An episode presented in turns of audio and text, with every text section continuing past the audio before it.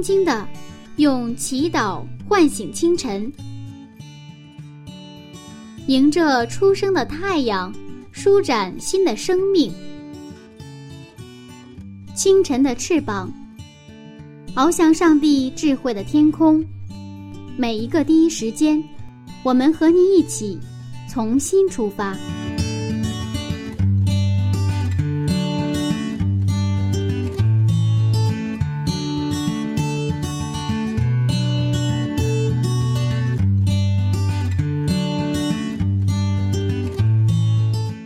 间与上帝相遇，精彩人生从上帝开始。嗨，收音机前亲爱的听众朋友，早上平安！欢迎收听希望之声福音广播电台。接下来您将听到的是由柚子为您带来的《清晨的翅膀》早灵修栏目。那在这里，您将听到《创世纪》的精彩分享。新的一天开始了，您的心情还好吗？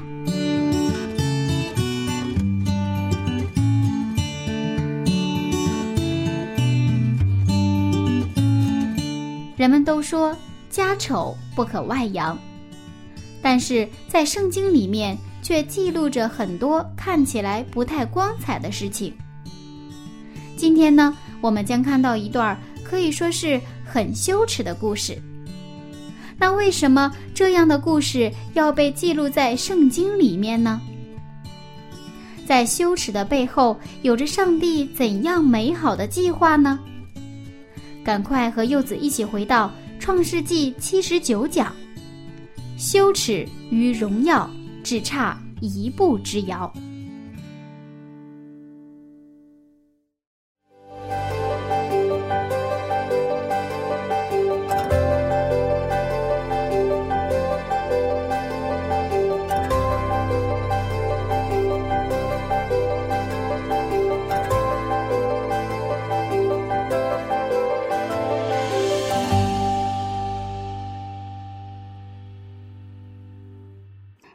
故事看似是一个，呃，很突然的插入啊。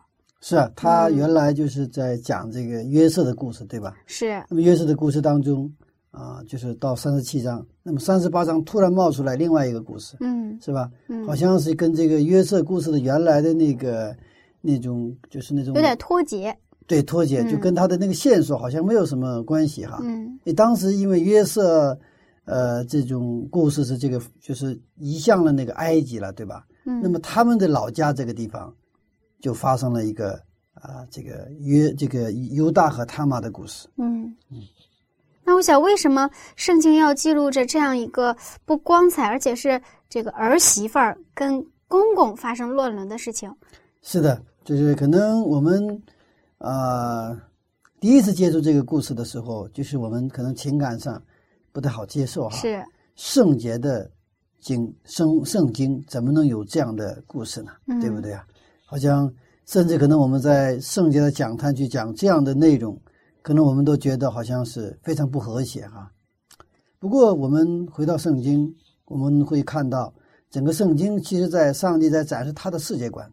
我们感到我们看到的时候，我们觉得不和谐；我们看到的时候那种不舒服，或者说。我们不好接受的那些事，可能是带着我们的世界观、我们的文化、我们的视角去看的。但圣经它要展示它的世界观，而上帝的世界观常常跟我们的世界观发生一个冲突，就有一个这个一个很大的一个落差。所以在圣经当中啊，就是会遇到这种故事，或者说遇到我们不可理解，甚至我们无法接受的故事的时候，常常是我们能够进入到上帝的视角、他的世界观的一个最好的一个。一个门口，嗯啊，世界观在某种层面是抽象的东西，是看不见摸不到的东西。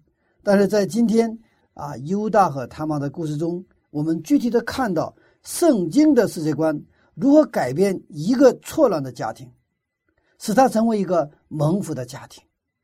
所以，这个今天的故事其实非常鼓舞人心的，嗯，让我们看到圣经的这个上帝，他赐给我们的恩典、希望是怎样的。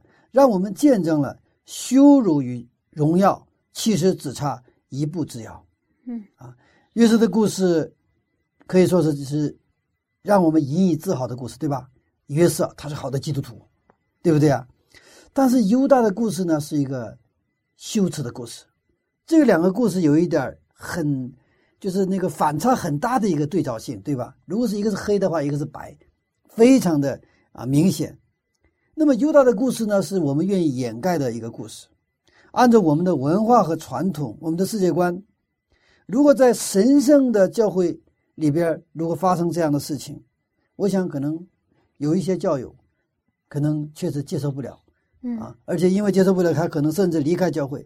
但是在圣经中有这样一个真实的故事，这个故事发生在约瑟被卖离开富家的那一段时间，也就是在埃及生活的二十二年当中。那我们在圣经当中，我们看到这个真实的故事，真的就发生了，而且记录在圣经里边。那么约瑟在埃及二十二年的被卖以后，二十二年的生活当中，在他的老家，就是雅各的雅各的这个家里边，只记录了这一件事情，就是二十二年当中只记录了哪一个事儿，就这个犹大和他妈的故事。也就是说，圣经圣灵感动的记录嘛，只选择这一件事，那么这是肯定是上帝是有想用这个故事来他要传达的信息。嗯所以我们要且看这个信息到底是一个怎样的一个信息。所以这个故事是非常引人注目的故事，它突然插进来，对吧？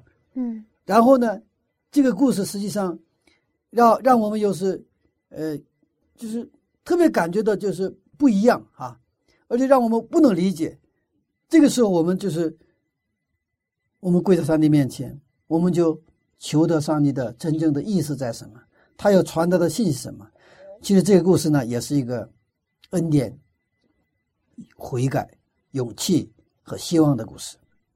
我们还是进入到经文当中，我们看《创世纪》三十八章的第一节。创世纪三十八章一节，那时犹大离开他弟兄下去，到一个亚杜兰人名叫希拉的家里去。为什么犹大要离家出走了呢？啊，这里边主持人也看看到了这个关键词了，这个嗯离开。嗯，犹大原来是他不是这些兄弟都在一起吗？是啊，他离开了，然后呢，到一个亚杜兰人希拉的家里去。嗯犹大离开了他的几个同父异母的兄弟，原因可能很多，他可能厌烦了这些卖弟弟的这群人。虽然当时他在在一起哈，嗯而且那种情景之下，真的把大家就是真的是同仇敌忾，然后把弟弟给卖了。等到卖了回来的时候，我想这他的兄弟们每一个人的心态可能不一定一样，有的人还是特别的，就说什么呀，洋洋得意是吧？啊，总算除掉了这个心头之患。那么有的人呢，他可能心里有一点什么不安，嗯那个时候是吧，一解心头之恨，但是回来之后可能心里有不安，那个良心在什么？这个谴责。谴责，对吧？我们继续看经文的第二节。第二节，犹大在那里看见一个迦南人，名叫舒亚的女儿，就娶她为妻，与她同房。这但是这里出现了一个问题，嗯他虽然离开了他这些同父异母的兄弟，但是他娶了什么？娶了一个迦南人。按照他们家族的传统，传统，按照他们家族的传统是不可以娶迦南人的。嗯我们看以撒娶妻二十四章，我们看创世纪二十四章三节，创世纪二十四章三节，我要叫你指着耶和华天地的主起誓，不要为我儿子娶这迦南地中的女子为妻。亚伯拉罕派他的老仆人给以撒娶妻的时候，就告诉他不要娶迦南人为妻，到本族去娶女人。后来雅各娶妻呢，也是一样的。以撒叫了雅各来给他祝福，并嘱咐他说：“你不要娶迦南的女子为妻。”你看，父亲、儿子是吧？嗯然后后来我们看到以扫呢，他娶妻，这个我们非常熟悉了，他也娶了这个迦南人的妻，是吧？四十岁的时候，他娶了两个妻子，都是迦南的女人。然后这个让以撒和利百加非常的愁烦。我们看创世纪二十七章四十六节，创世纪二十七章四十六节，利百加对以撒说：“我因这赫人的女子连性命都厌烦了。倘若雅各也娶赫人的女子为妻，像这些一样，我活着还有什么益处呢？所以以扫娶迦南人为妻后，跟儿媳的相处，让利百加非常的痛苦，嗯都不想活了。所以后来我们看到，这个这个以扫啊，见以撒已经给这个雅各祝福之后，他就以扫就晓得他看不中他娶的这个女子哈。由此可见，按照这个家族的传统啊，犹大呢也当然知道不能娶迦南迦南的女子，但是他还是娶了那个迦南女子苏亚的女儿，嗯和他生了三个儿子。这三个儿子的名字叫一个叫尔，一个叫俄南，一个叫斯拉，啊，尔、俄南、斯拉。我们继续看经文哈，看到第六和第七节。六到七节，犹大为长子尔娶妻，名叫他玛。犹大的长子尔在耶和华眼中看为恶，耶和华就叫他死了。他的儿子行恶，是不是和犹大娶迦南的妻子有关呢？啊，一会儿我们会谈到这个话题哈。嗯怎么个恶法？其实我们在这里只是看这个的话，它好像记录的不是很清晰哈。嗯啊，不过我们可以想象，在这个约的传承的这个家庭里边，随着这个母亲，也就是这个娶了那个迦南女子苏雅嘛，苏雅的女儿嘛，对吧？嗯随着这个苏雅女儿迦南人嫁到这个这个希伯来人的家庭里来，她把迦南的文化带进来了。用今天的话说，世俗化开始了，子女难免受其影响。因为这个子女其实住这个小的时候受母亲的影响，其实还是很重的，是吧？嗯不重视上帝的话，他们不再重视上帝的话，轻视上帝的约。我们继续看经文，第八节经文。第八节，犹大对俄南说：“你当与你哥哥的妻子同房，向他尽你为弟的本分，为你哥哥生子立后。”为什么这算是立尽本分呢？难道这个不算是乱伦吗？这个在当时啊，有一种习俗叫兄啊兄死娶嫂，也就是哥哥死了，哦就是弟弟那个跟嫂子结婚的这样的文化。哦这也是摩西律法中的一个制度。我们看一下《生命记》二十五章的五节、六节和七节。生命记二十五章五到七节，弟兄同居，若死了一个，没有儿子，死人的妻不可出嫁外人。她丈夫的兄弟当尽弟兄的本分，娶她为妻，与她同房。妇人生的长子必归死兄的名下，免得他的名在以色列中涂抹了。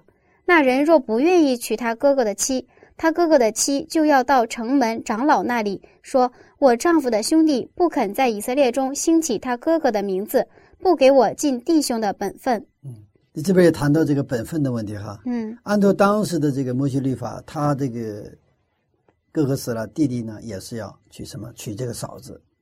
如果他不愿意娶的话，怎么样？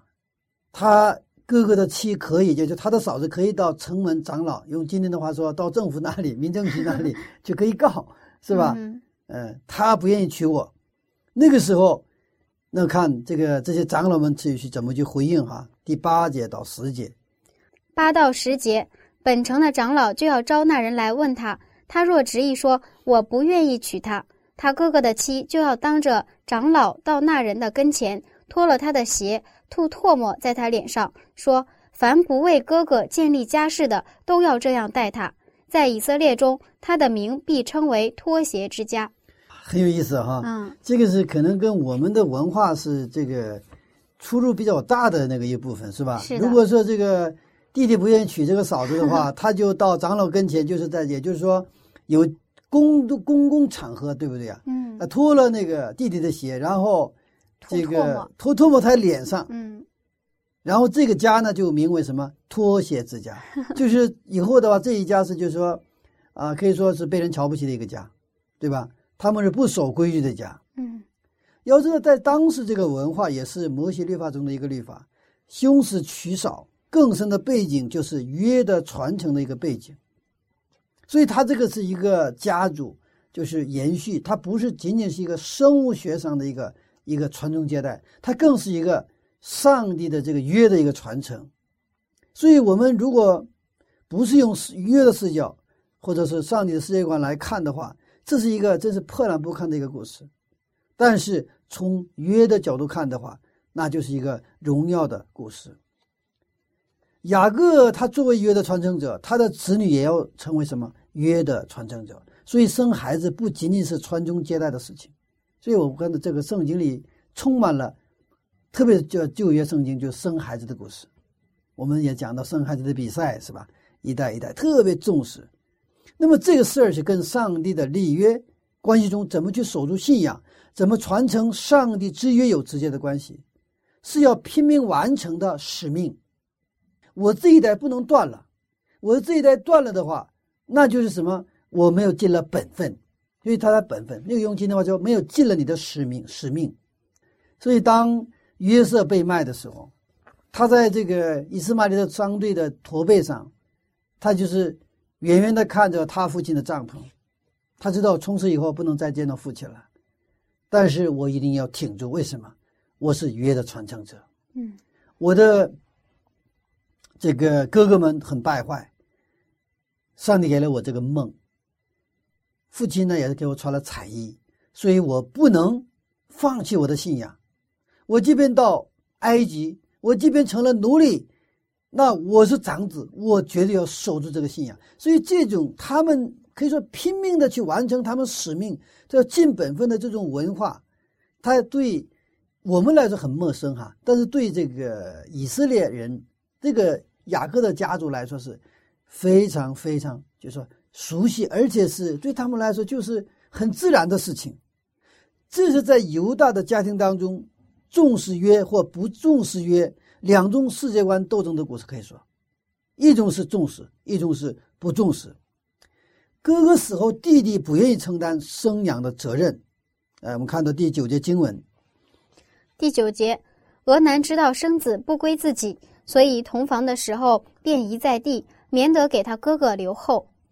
因为老大叫尔，他行为恶，他就死了。死了。嗯。然后老二是俄南，对吧？嗯。俄南呢，他知道生孩子也是生孩子的话，还是归哥哥的名下的，所以呢，他就就是用今天的生物学叫体外射精，因为老二觉得生了孩子归在老大名下。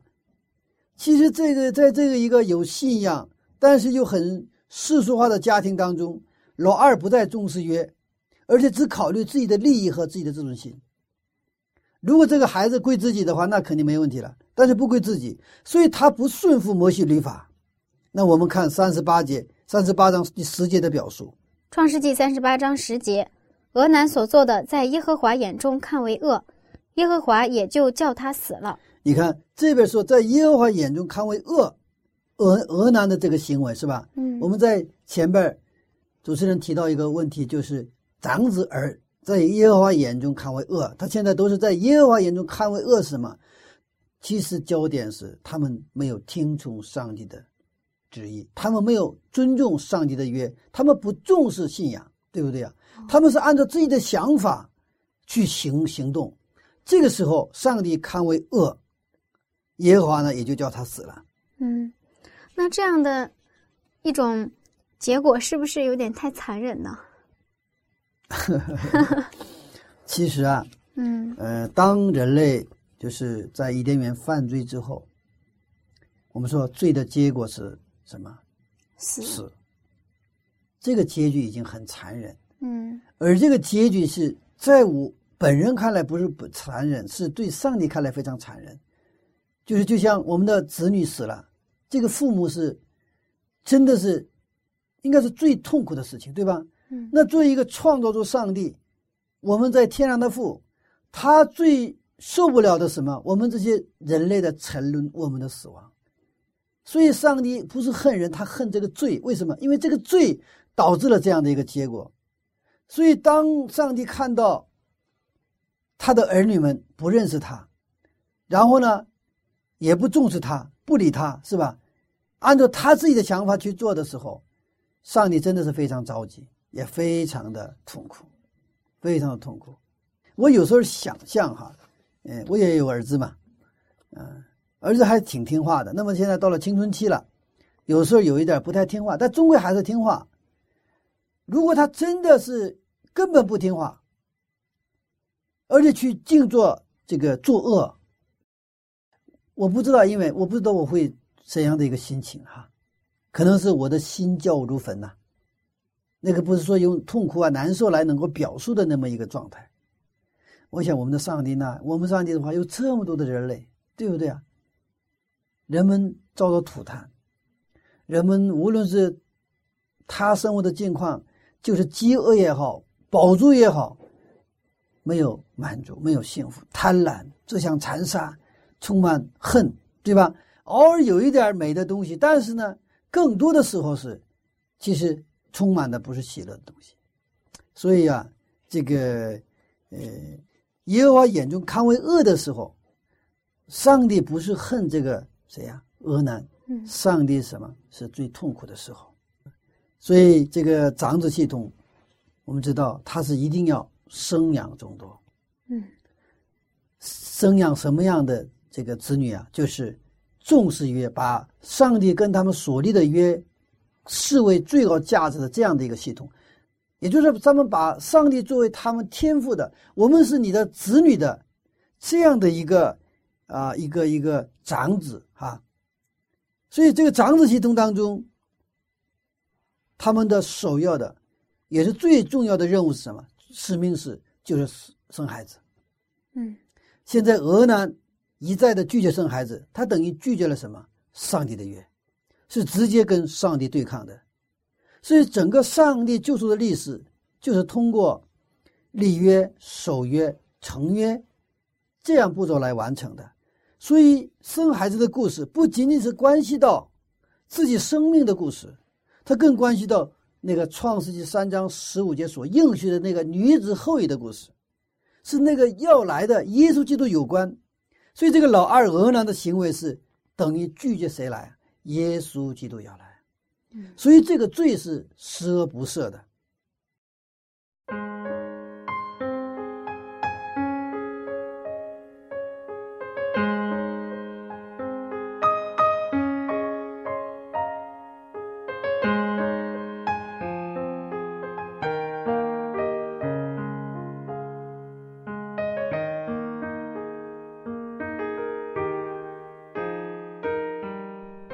在圣经当中啊，生孩子并不仅仅是传宗接代的事情，它更具有着延续上帝约的重大意义。说到这里呀，柚子想到了现在社会上的一种现象——丁克，也就是夫妻双方达成共识不要孩子。我们试想，如果犹大的儿子们。都成了丁克家族的话，耶稣基督该怎么来呢？幸好故事发生了精彩的转机，那具体情况如何呢？还是让我们先来听一首非常好听的歌曲，歌曲过后呢，我们再揭晓。下面这首歌曲是来自感恩知音诗班的《愿神旨意成就》，让我们一起静静的聆听。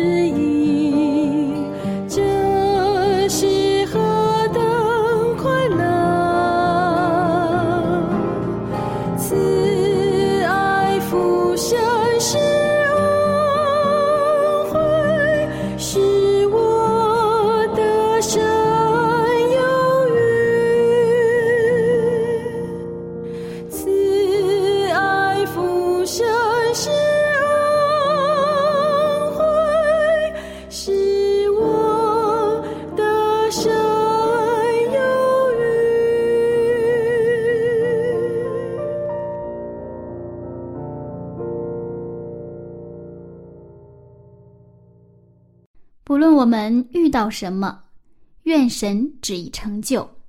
阿门。好了，亲爱的听众朋友，欢迎和柚子一同回到《创世纪》的分享当中。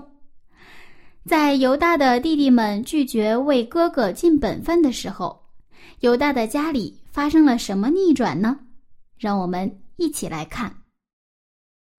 我们继续看十二节经文。十二节过了许久。犹大的妻子舒雅的女儿死了，犹大得了安慰，就和他朋友亚杜兰人希拉上亭拿去，到他剪羊毛的人那里。牧师，这里有一个地方我不太理解，为什么他的妻子死了之后他就得了安慰呢？嗯，好像他是好像这个文脉上好像是，啊，他其实死了这个很痛快哈。嗯。啊，不是他他觉得很好哈，原来这个家里的一个负担没了啊，但是这个这个意思是不是这个样子？他得了谁的安慰啊？他的朋友们的安慰。当他妻子死了之后，好多朋友来安慰他。这个时候，他就更多的时间呢跟这些朋友们在一起，因为他的心情非常的沮丧和痛苦。哦。不过，恰恰是这个时候就容最容易出差错。人的压力很大、很痛苦的情况下，就很容易进入试探。不是基督化的家庭，你的信仰就很难完整。犹大他离开了上帝约的传统，虽然他有良心，还有信心，但是因为弟弟的事情，他后来出来做中保。他的为人很好，他有很多的朋友，所以他的朋友们过来就是给他做安慰嘛。嗯，这有几个好朋友啊，反复出现了很多次，在这个圣经经文当中。嗯，好朋友是很好，但是我们不要让那些不信的好朋友来带领你，而是你要带领他。嗯。其实，在我们大部分人信仰之后、信上帝之后，都有一个负担，就是我们不知道该如何和呃之前我们的朋友去相处。如果见面呢，我们没有话题；但是不见面呢，好像之间有一种看不见的隔阂一样。是的，嗯，因为我们在信主之前，因为很多的人是我们是信一代了哈，嗯，信主之前我们有我们的同学朋友，可能我们信二代也是我们在。学校里读书的话，肯定有同学是吧？嗯，还有老乡，还有街坊邻居的这个这个发小，我们都有。那么，当我们信了主之后，那么他们还是留在原来的状态当中。这个是，我们如何去建立跟他们的关系？其实这个是啊，很实际的、很具体的我们的一个问题。我认识有一个青年，啊，这个青年是一个非常好的一个青年，他原来居住在一个呃城市里的一个非常繁华的地方，然后那里有很多他的这些朋友，包括他的很多中学同学呀，所以这些同学啊，就是这个老家的同学们，在这个外地呢，呃，这个他虽然上班的公司不一样，他住在都是不是很远，住的都比较近，都是在一个一个一个这个。大的社区里边，所以他今天这个人请客，明天那个人请客，差不多隔三差五，他们就是被邀请要邀过来，什么一起喝酒啊，一起玩啊，只是上卡拉 OK 啊，只是他这种生活。后来啊，嗯，因为我跟他也非常熟啊，我就跟他建议说：“你最好是离开这个地方，你住的远一点，远一点你可以有理由了。”我说：“我过不去啊，对不对啊？”后来他就搬到那个，就是在海淀那边，就是离这个这个人民大学不远的地方，他就是住到那个地方。所以后来这些朋友们找他嘛，因为他人特别好，那为人好的人他朋友也多嘛，所以他们都找他，找他他就确实有理由了。我这是太远了，从海淀人民大学到这个东东边的这样的一个商业的一个一个一个地区，就是很远，最起码得一个半小时的路程。所以说，他慢慢的、慢慢的跟这些朋友们就是原理，然后他就自学。他是一个中学毕业的，高中毕业的，后来他就是自学，到了自考，然后呢，就是拿下这个大学的学历。然后他又认识一个女孩子，嗯，她是一个这个这个人大人大这个一个培训中心的一个英语教师啊，然后跟他结了婚，啊，所以以后我每次见到他的时候，我都觉得这这这个青年真的是很不错。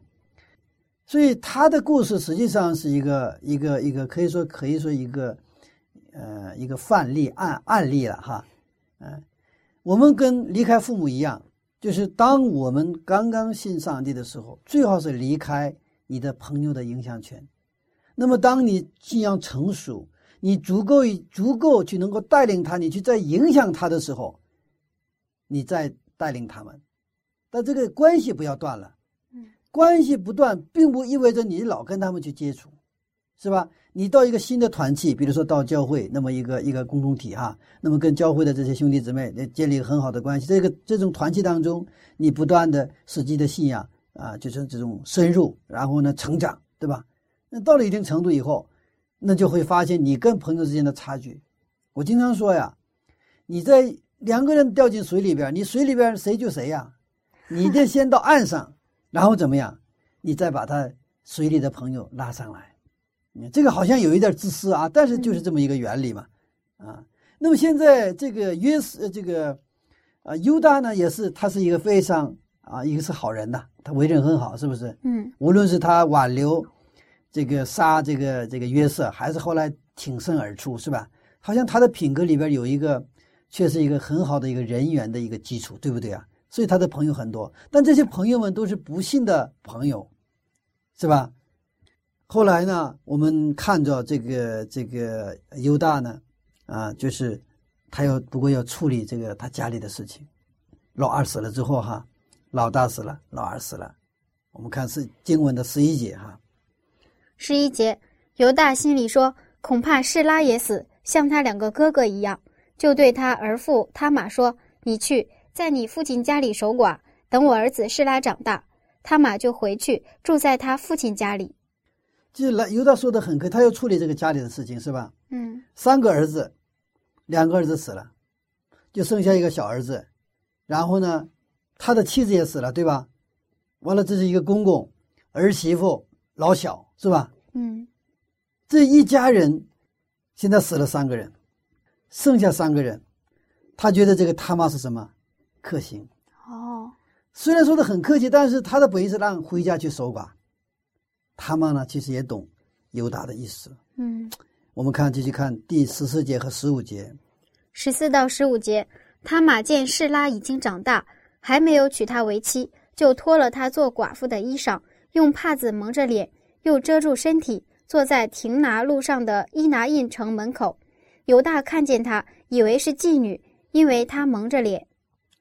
哦，那现在这个故事就开始，也比较紧张了。嗯啊，那个他妈见斯拉长大了，但是还不把他让他回回来，让他还是在娘家待着，是吧？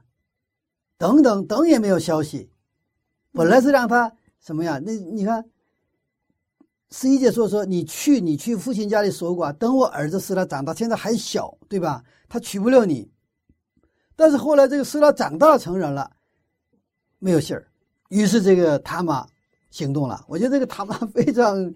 执着，呃，执着，而且是非常有行动力的、非常有战斗力的这样的一个 一个女子啊，她就这个脱下这个寡妇的寡妇的衣裳啊，用什么帕子蒙着脸，完了就遮住身体，然后装作一个妓女，然后再在那里就是呃要诱惑这个她的公公哈。当时这个迦南的宗教有娼妓制度，包括实际上我们在发掘考古发掘发现很多异教啊。他都有这样的一个制度，叫圣殿娼妓，甚至当时异教为了经营当时的教堂，去那里的女人有义务做娼妓这种服务服饰，来维持教堂的经营。我们现在很就你根本理解不了，而且是我们根本接受不了。但是当时就有这种文化，就非常淫乱的文化，在当时这种文化他当中，他们觉得这是很正常的，所以他们也坐在那里，所以。有不少神学家，他研究这段经文的说说这个他玛那就是娼妓什么？他是就是圣殿娼妓的身份，啊，然后呢，犹大和他玛通亲后呢，他这个这个他玛就要要来了这个犹大的当头。那正好犹大呢现在是老婆去世了嘛，对吧？他一个人啊，也是一个正好是一个机会啊。我看十八节和十九节，十八到十九节，他说：“我给你什么当头呢？”他玛说：“你的印、你的袋子和你手里的账。”犹大就给了他，与他同寝，他就从犹大怀了孕。他玛起来走了，除去帕子，仍旧穿上做寡妇的衣裳。这个他玛他已经做好预备了，他要什么？要证据是吧？嗯，印、袋子和那个手里的账。然后她怀孕了。按照当时这个迦南的文化是非常，这是一个非常不好的文化。犹大也自己也找了试探，找了这样的一个境地。那么他差不多过了三个月之后，有人给犹大带来了一个不好的消息。我们看二十四节。二十四节，约过了三个月，有人告诉犹大说：“你的儿妇他玛做了妓女，妾因行淫有了身孕。”犹大说：“拉出他来，把他烧了。”哇，给他带来的消息是他想不到的消息，是吧？嗯，儿媳妇。出丑了，犹大大发雷霆，拉住他来把他烧了。哼，其实说犹大自己犯罪了，他自己不知道，是不是？嗯。那么这个情景很像这个约翰福音八章的那个故事。我们知道那个在行淫的现场被抓来的那个被拉出来的那个玛利亚，要被石头打死的时候，耶稣说：“这里谁没有罪，你就可以打他。”后来人们就散开了。我觉得那个故事就当中，还是觉得我们现在觉得那些把那个这个玛利亚带到这个呃这个耶稣面前的这些人，看起来好像挺恶，是吧？但是我有时候有这个想法，如果那个故事发生在现代的会怎么样？耶稣说这里没有罪的人打他的，我想会有人打他。嗯，现代的话，所以最起码他们还知道羞耻，他们还知道。当耶稣写了一些罪行这些之后呢，他们知道自己就是犯罪了。现在不一定，嗯啊，现在不一定。我们还是回到经文，我们看继续看第五节哈。第二十五节，他马被拉出来的时候，便打发人去见他公公，对他说：“这些东西是谁的？我就是从谁怀的孕，请你认一认，这印和袋子并账都是谁的？”啊，这个他妈很厉害哈。太厉害！有的时候把他拉出来烧了的时候，那是他们被拉出来。拉出来的时候怎么样？他打发人去见他公公，对他说：“他把那个证据留下的证据，那个就是犹大的印袋子和手里的账拿出来。这个东西是谁的？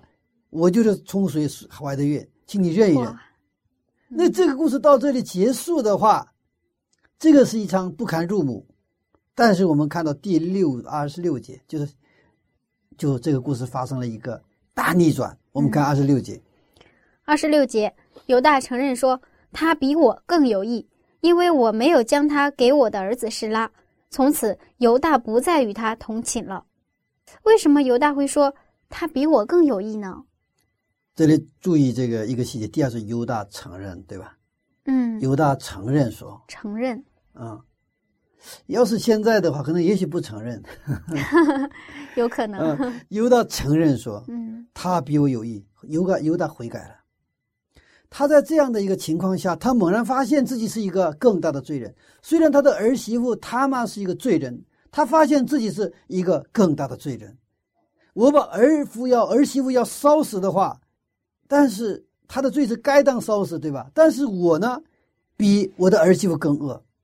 而且犹大发现了一个更重要的事实，他想起了上帝的约。你看，他说他比我更有益，因为我们要将他给我的儿子死了。因为这个这种结婚，实际上是跟什么有关？他就生养有关，对不对啊？嗯等于是我，因为我挡住了让我的儿子生养，对不对啊？他们要生养，我拒绝了，我拒绝了，他们等于拒绝了谁？上帝。他起初就命你们要生养众多，所以说他想起了上帝的约，也就是上帝跟亚伯拉罕所立的约。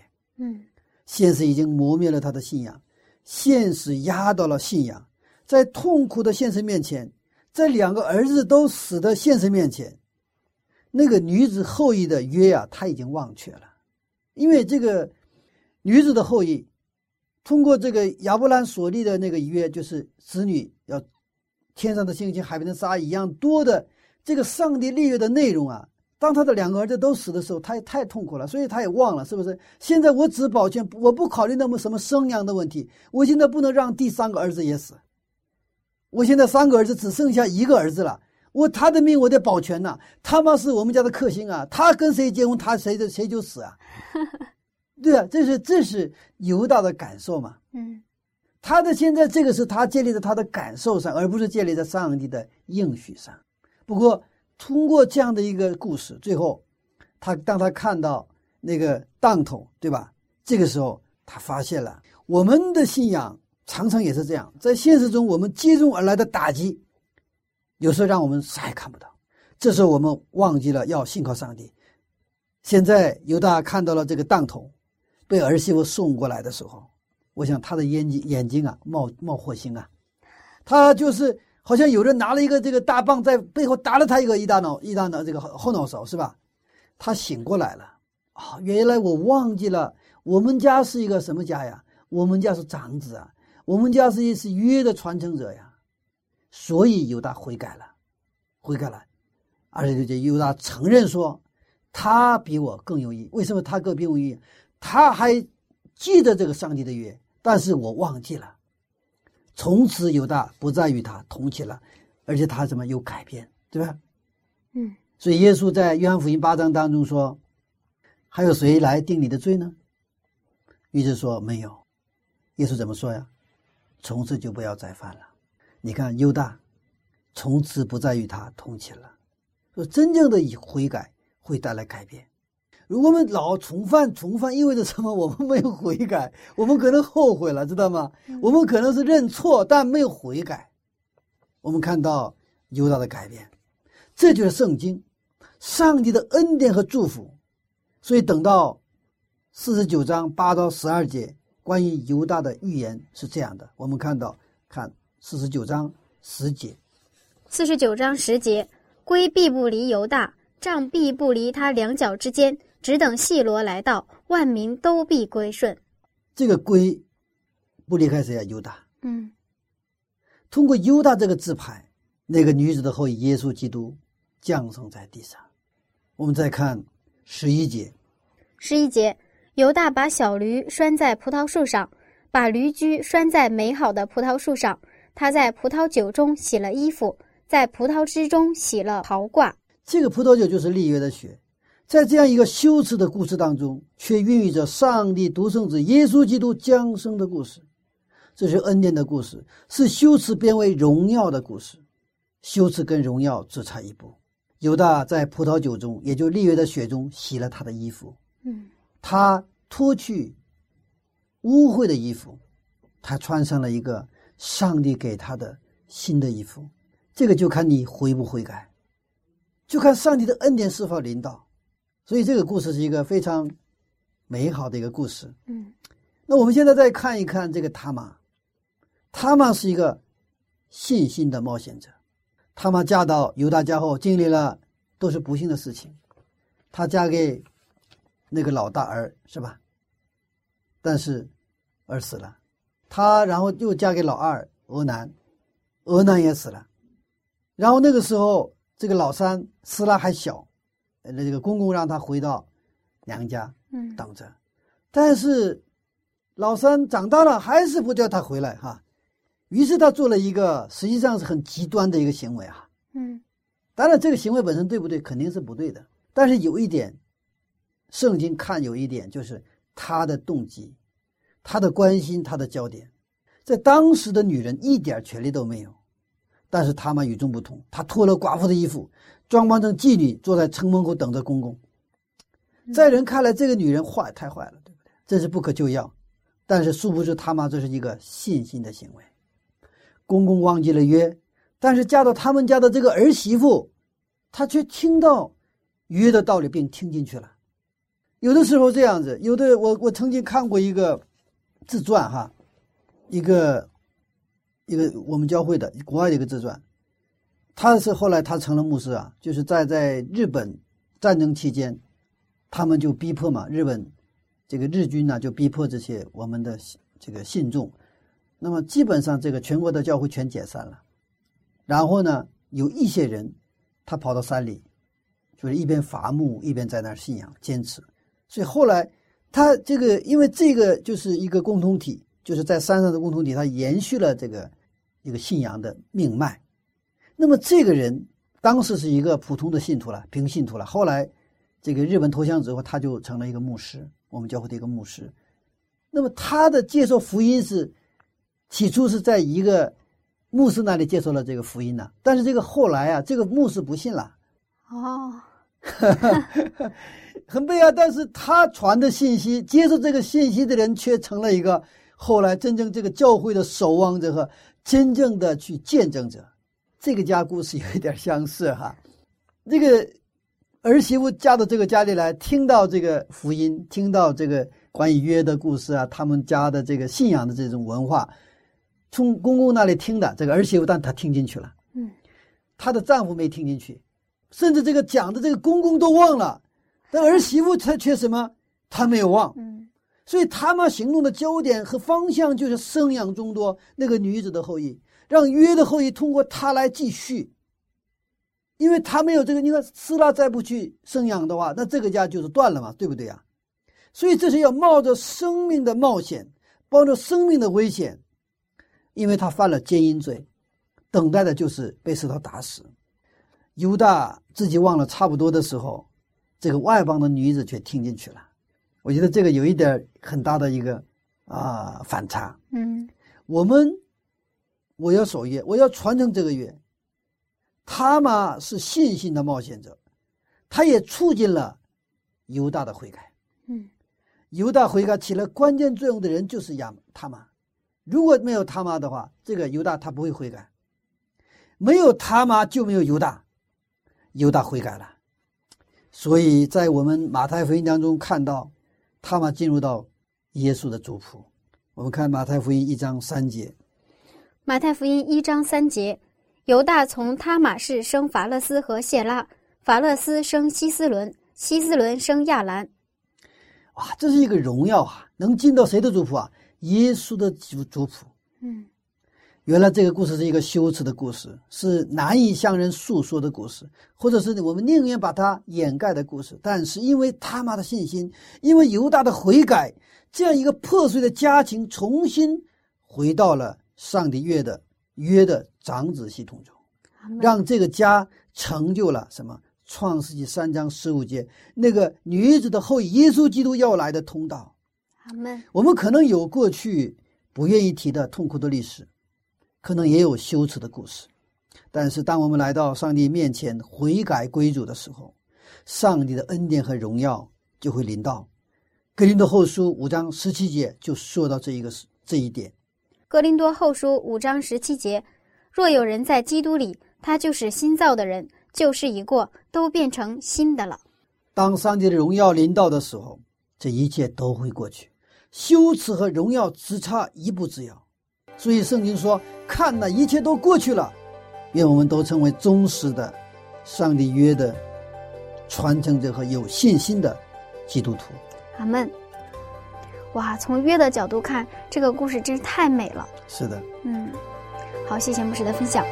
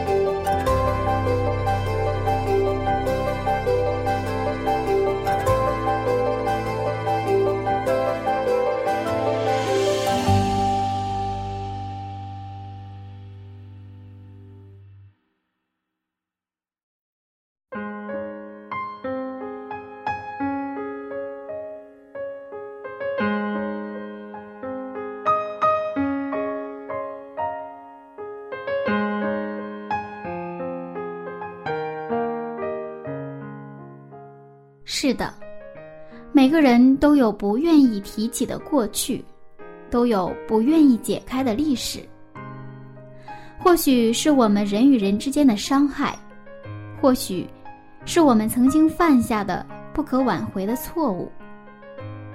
还好，今天有一位愿意接纳我们的上帝。只要我们愿意来到上帝面前，真诚的悔改。上帝的恩典便会在我们身上发生奇妙的改变，一切都会更新的。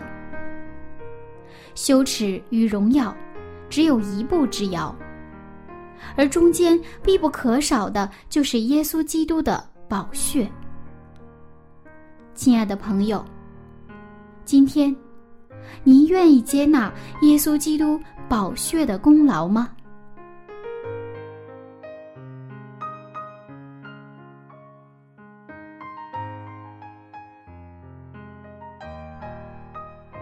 如果您愿意，那么此刻，是的，就是现在，请您和柚子一同低头闭目，我们来向天父献上祷告。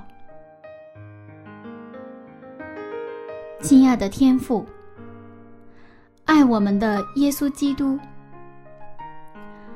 感谢您的恩典，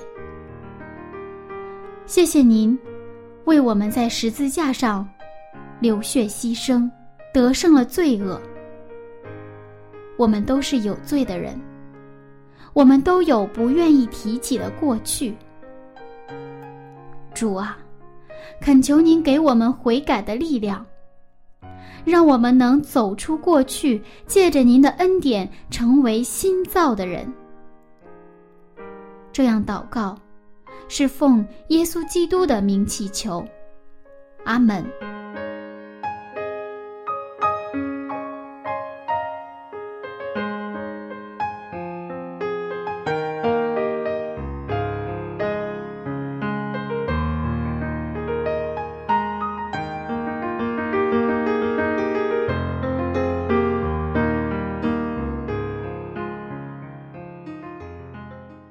各位听众朋友，我是柚子。今天我的节目马上就要结束了，那这个早晨您有收获吗？如果您觉得我们的节目对您有帮助，不要忘了邀请您的朋友一起来听哦。